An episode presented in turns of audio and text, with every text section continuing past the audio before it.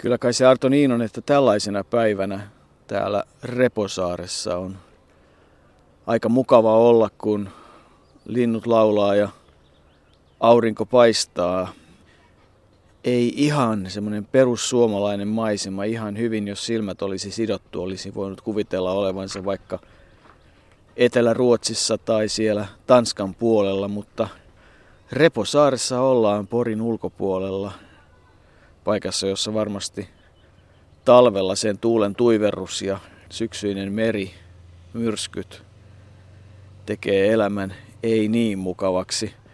Mutta kaunis on Kelpo Gröndalin viimeinen leposia täällä Reposaaressa, jossa hän kyllä koko elämänsä vaikutti.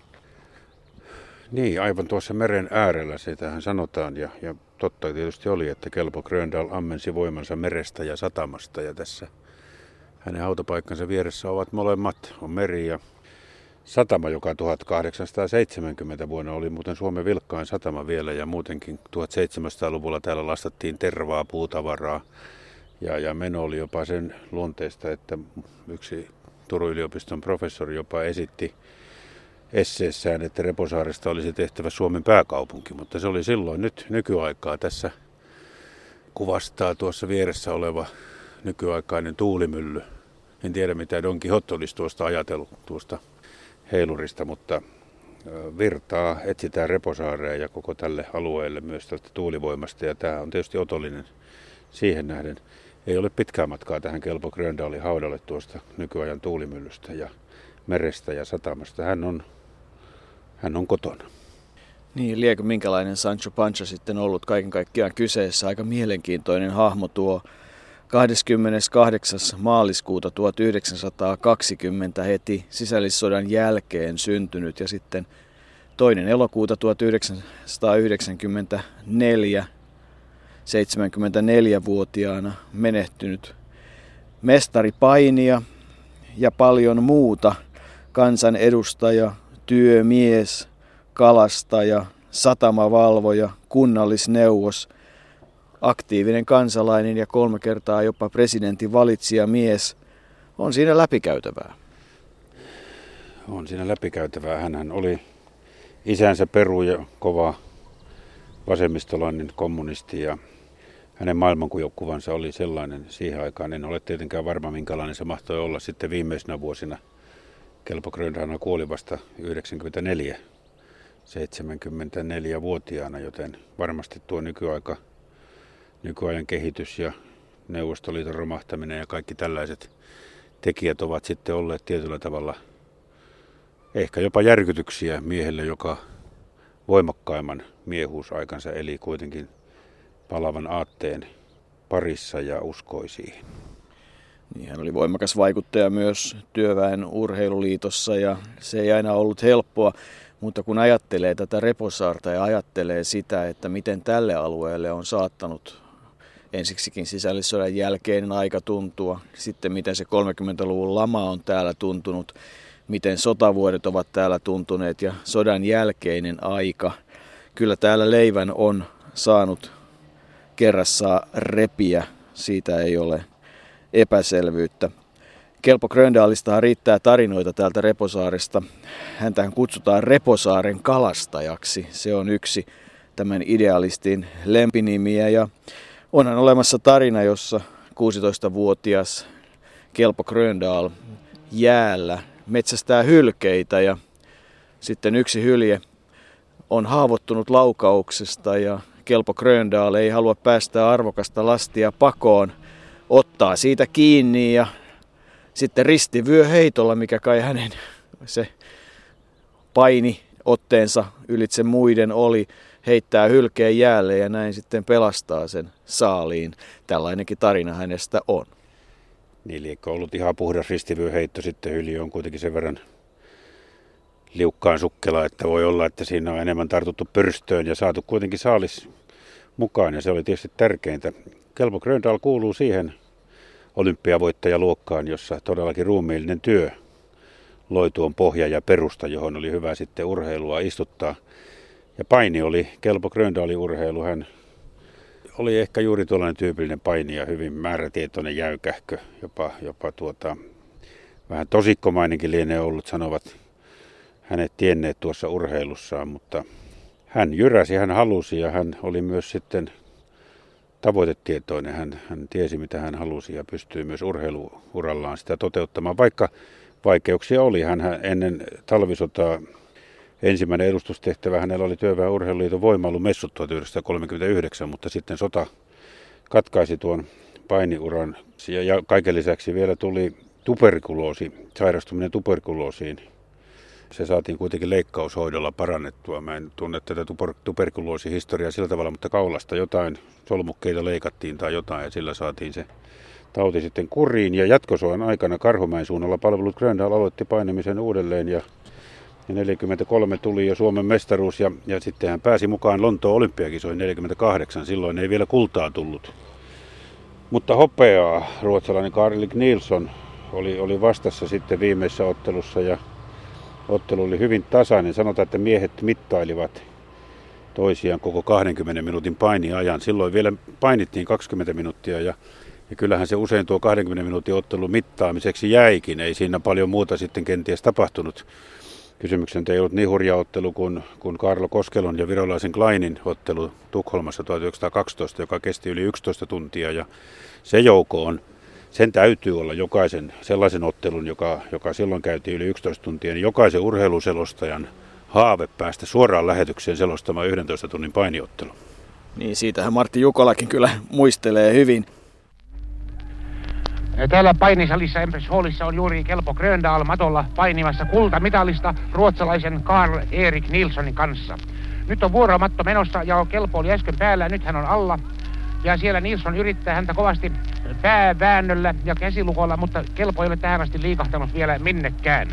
Ottelun alku pystyi kyllä. Nyt hän koitti, nyt hän saa Gröndalin kyljelleen. Ei, se oli sellainen vyötärö veto. Gröndal oli pikkusen toisella hartiallaan, mutta ei hänellä vielä mitään hätäpäiviäkään siinä ollut. Siellä jälleen Nilsson makaa päällä, Grönal on pitkällä matossa vatsallaan. Nilsson uurastaa kovasti. Ottelu on tähän asti ollut aivan tasaväkinen. Miehet komennetaan keskelle mattoa. Gröndal menee sinne maton keskiympyrän kohdalle, asettu parteriaseton ja samassa päättyi vuoromattopaini. Ottelu oli tässä vaiheessa aivan tasaväkinen, mutta minusta mattopaino oli hivenen Gröndalin eduksi, sillä hän sai kaksi kertaa vedetyksi vedolla Nilssonin kyljelleen ja kerran melkein puoli siltaan. Nyt on neljä minuuttia jäljellä loppupystyä ja pojat tekevät kovia oteyrityksiä. Heidän hikinen pintansa kiiltelee tuossa kirkkaiden kaarilampujen valossa. Nilsson koitti tempaista niskasta vähän eteenpäin horjuttaa Gröndalia, mutta ei onnistunut. Gröndal seisoo kuin tammi paikallaan. Jälleen oteyrittelyjen miehet puskivat päitä vastakkain. Molemmat ovat, molempia kädet toistensa niskas, niskaan kiertyneinä. Gröndal yrittää myöskin nyt niskaheiton tapaista sidontaa.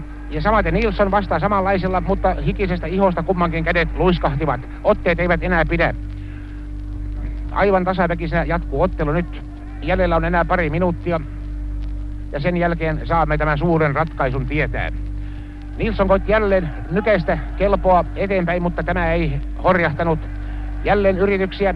Nilssonin käsi on Gröndalin niskas. Hän tempoo ja koittaa saada eteenpäin Gröndalin tasapainoa horjumaan. Vetääksen hänet nokilleen mattoon, mutta ei onnistu. Jälleen tem- ja taas Nilsson meni itse polville ja koitti tempaista Gröndalia eteenpäin nokilleen. Mutta ei tämä lähtenyt mihinkään. Gröndal on paininut harvinaisen tarmokkaasti ja voimakkaasti tämän ottelun. Toivotaan nyt parasta. Miehet olivat joutuneet maton reunalle, tuomari vihelsi ja käski heidät tulemaan keskelle. Ottelu jatkuu. Taas koitti Nilsson heittäytyi itse toiselle polvelleen ja tempasi Gröndalia pääsidonnasta eteenpäin. Jälleen uusi yritys. Tässä on kyllä Nilssonille tällaisia yrityksiä, mikäli ne sitten vaikuttavat. Nyt tuli maton reunalla pieni niskaheittoyritys, mutta ei se johtanut mihinkään. Molemmat miehet tassuttelivat ulos matolta ja ottelu jatkuu jälleen keskimatolta. Uusi yritys. Niin, jos nämä tuomarit laskevat tämän Nilssonin tempaukset ja nuo, nuo päänsidota vedot eteenpäin joksikin eduksi, niin silloin Nilssonilla olisi tässä pienoinen johto, sillä Gröndal ei ole saanut kyllä sellaisiakaan aikaan. Nilsson tempo ja nyki edelleen. Ja voi olla niin, että näitä, nämä lasketaan hänen edukseen tässä, tässä loppupystyn aikana. Kädet ovat jälleen toistensa niskassa. Nyt Nilsson nyki ja tempo edelleen. Minkäänlaista sidontaa hän ei kuitenkaan saa. Mutta Gröndal painaa myöskin vastaan ei hän ole saanut myöskään. Nyt Grönal yrittää vyötä otetta, koitti päästä syliksi, mutta Nilsson peräytyi äkkiä ja riensi pois matolta ja miehet taas kävelivät keskelle. Uusi alku. Nyt Nilsson jälleen meni polvilleen. Hän koittaa edelleen tuota samaa temppua. Hän koittaa siis koittaa horjuttaa Gröndalin tasapainoa. Ja se on jotakin näkyvää tietysti ainakin. Silloin kun tasaväkissä ottelussa pitää työvoitto määrätä, niin tämmöisetkin seikat voivat siinä vaikuttaa. Hän yrittää jo, hän on kymmenkunta kertaa tehnyt tuon saman yrityksen, mutta tietysti siinä ei ole minkäänlaista muuta ollut näkyvää kuin se, että hän on itse... Nyt Gröndal koitti tuiskaista tuossa aivan maton reunalla niskaheiton tapaista yritystä, mutta ote heltisi ja miehet menivät ulos matolta. Jälleen keskimatolla uusi yritys, samanlaista nykimistä, otteen hapuilua edelleenkin. Nyt taitaa ottelulla ihan tällä minuutilla, tämä on kai viimeinen minuutti melkein jo menossa. Nyt Grönal yritti samanlaista horjuusta. Hänkin aikoi mennä eteen polvilleen ja tempaista Nilssonia eteenpäin, mutta eihän siitä kumpikaan mihinkään lähtenyt. Ottelu jatkuu siis samanlaisena hapuiluna, kovana yrittänyt voimaa siinä kumpikin tuhlaa kovasti, hikeä haihtuu, mutta mitään näkyviä heittoja tai muita ei tule. Senhän kaikki painintuntijat muutenkin tietävät, että tasaväkisissä otteluissa loppukilpailussa nyt ottelu päättyi ja nyt jäämme jännityksellä odottamaan lopputulosta. Gröndalin väri on punainen, Nilssonin vihreä. Molemmat painijat tulevat lähettäin ja vähän hengestynä tähän tuomaripöydän eteen. He seisovat korokkeella ja nyt odotamme tuomarien lamppuvaloja. Siis Gröndalin väri on punainen, Nilssonin vihreä. Pian suu tuomarit siellä katsovat viimeisen kerran papereihinsa, vilkaisat niihin ja pian he painavat nuo ratkaisevat lamput. Valokuvajat ovat ympäröineet molemmat miehet ja muutamia salam... Ja nyt tuli ja valot, vihreä valo syttyi, siis Nilsson on sai voiton 3-0. Nilssonin tämä, nämä loppupystyn aikana kertomani oteyritykset ovat, johtivat tuomarit siihen käsitykseen, että hän oli aktiivisempi ja hän sai kaikilta tuomarilta voittoäänet 3-0.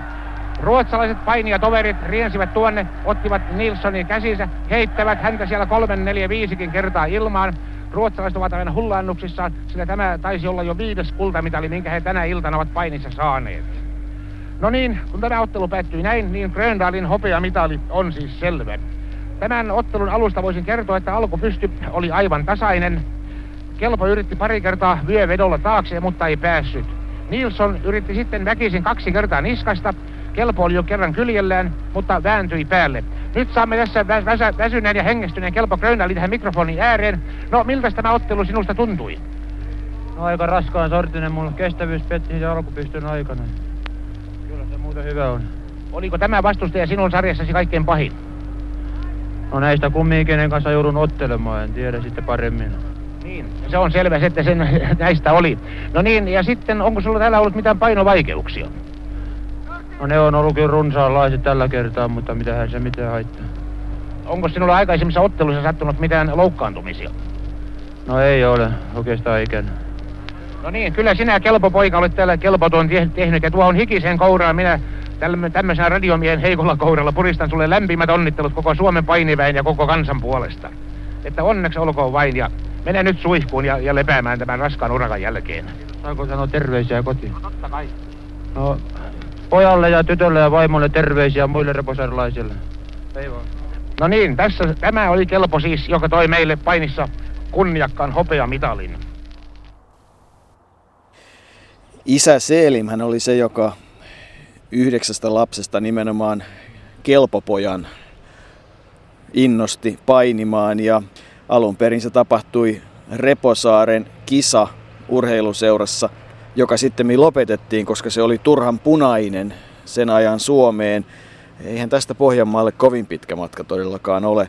Ja sitten Reposaaren kunto perustettiin 1933 ja siellä sitten Kelpo, sitä hän edusti koko uransa ensi kertaa kisoihin todella 37 ja EM-kisoihin 47 ennen tuota Lontoota ja siellä sitä sisua kasvatettiin kaksi tappiota ja saman tien sitten pois kisoista. Hänestä sanotaan, että hän oli kova tyyppi, hampaa tirvessä ja, ja kehitti sitä sisuaan, eli kaikkien vaikeuksien myötä kohti sitä Helsingin kultamitalia. Jollakin lailla, jollakin lailla kaukaisesti tuntemattoman sotilaan Lahtinen tulee tietyllä tavalla mieleen. Varmasti Kelpo Gröndalkin on niitä omia ajatuksia joutunut puolustelemaan välillä ja ollut ikään kuin arvostetun pilkan kohteena tietyllä tavalla. Niin voisi kuvitella, mene ja tiedä sitä.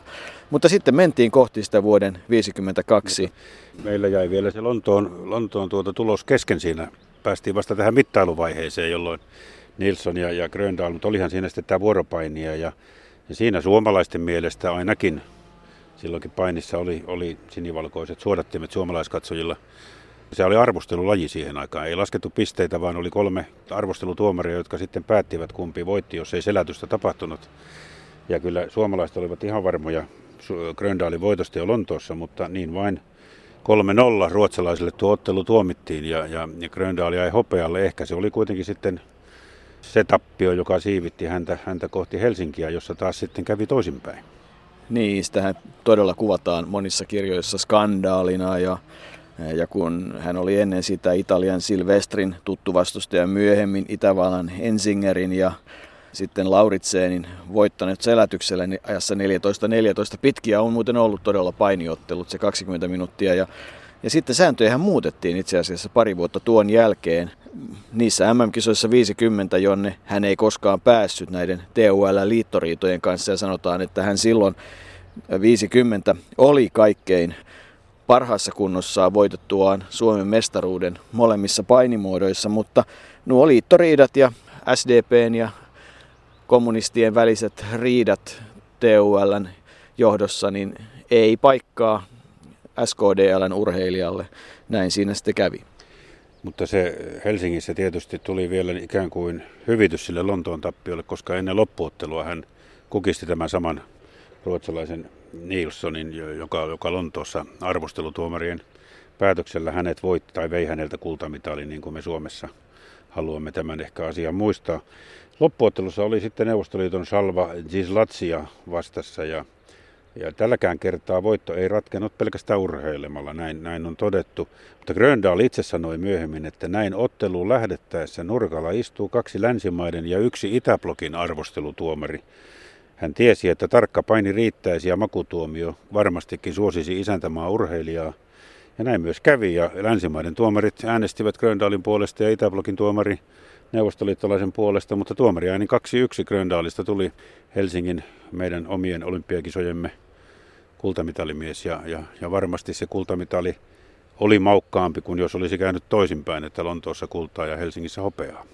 Niin itse asiassa sekin kai tiedettiin jo vähän ennen oikeastaan virallista loppua, koska sanotaan, että ennen kuin georgialaissyntyinen Shalva Zilatse oli, hänen kätensä oli nostettu ylös, niin siinä vaiheessa jo Gröndaalia vietiin kulkuessa juhlittuna mestarina eteenpäin. Kovat olivat nekin painit. Luxemburgin Schummer, sitten Saksan Leichter, Italian Silvestri, se Nilssonin voitto sitten 2-1 erittäin tiukkojen vaiheiden jälkeen ja siinä oli kyllä hyvityksen makua ja niin, että tässä vaiheessa tosin ei enää sitten sinivalkoisia silmällä se ei ole ollut, kaikkihan oli ihan selvää, mutta Lontoossa tilanne oli toisin. Kyllä se on ollut aikamoinen suoritus kaiken kaikkiaan ja ei Kelpo Gröndal sitä voittoa sitten liiemmin jäänyt juhlimaan. Ei hän jäänyt juhlimaan. Gröndal matkusti suoraan takaisin tänne Reposaareen, jossa hän myös valmistautui kisoihin. Ei silloin 32-vuotiaalla perheellisellä miehellä eh, ollut, ollut rahaa, koska valmennusleirille matkustaminen päivärahat eivät olisi riittäneet, vaan se olisi tiennyt ansion menetystä ja epävarmuutta perheelle, joten Gröndal valmistautui olympiakisoihin kyllä Reposaaressa. Ja Reposaareen hän välittömästi kisojen jälkeen junalla, junalla perheensä luokse matkusti. Kaikki muut Helsingin sankarit olivat presidentti Paasikiven juhlittavina linnassa, mutta sillä hetkellä kun linnat, juhlat linnoissa voittajien ja, ja muiden kreivien kanssa vietettiin, niin, niin Kelpo Gröndal oli perheensä kanssa täällä omalla, omassa reposaaressaan, näin voi sanoa. Kyllä tämä varmasti ensimmäistä kertaa minä ja varmaan Jouko sinäkin olet reposaaressa, mutta kun katsoo tätä kesäauringossa tätä saarta, niin tässä on kyllä sellainen todellisen pienen kodin leima. Ja ainoastaan se koti, missä täällä on asuttu, vaan koko tämä reposaari, on täytynyt tuntua kodilta, turvalliselta. Vaikka meri tuossa vieressä täälläkin hautausmaalla on paasia, missä on, on, on, on merimiesten, ulkomaalaisten merimiesten nimiä, jotka ovat kuolleet meren uhreina, mutta, mutta tuota, kyllä tämä kuitenkin varmasti turvaa on myös Kelpo Gröndalle antanut.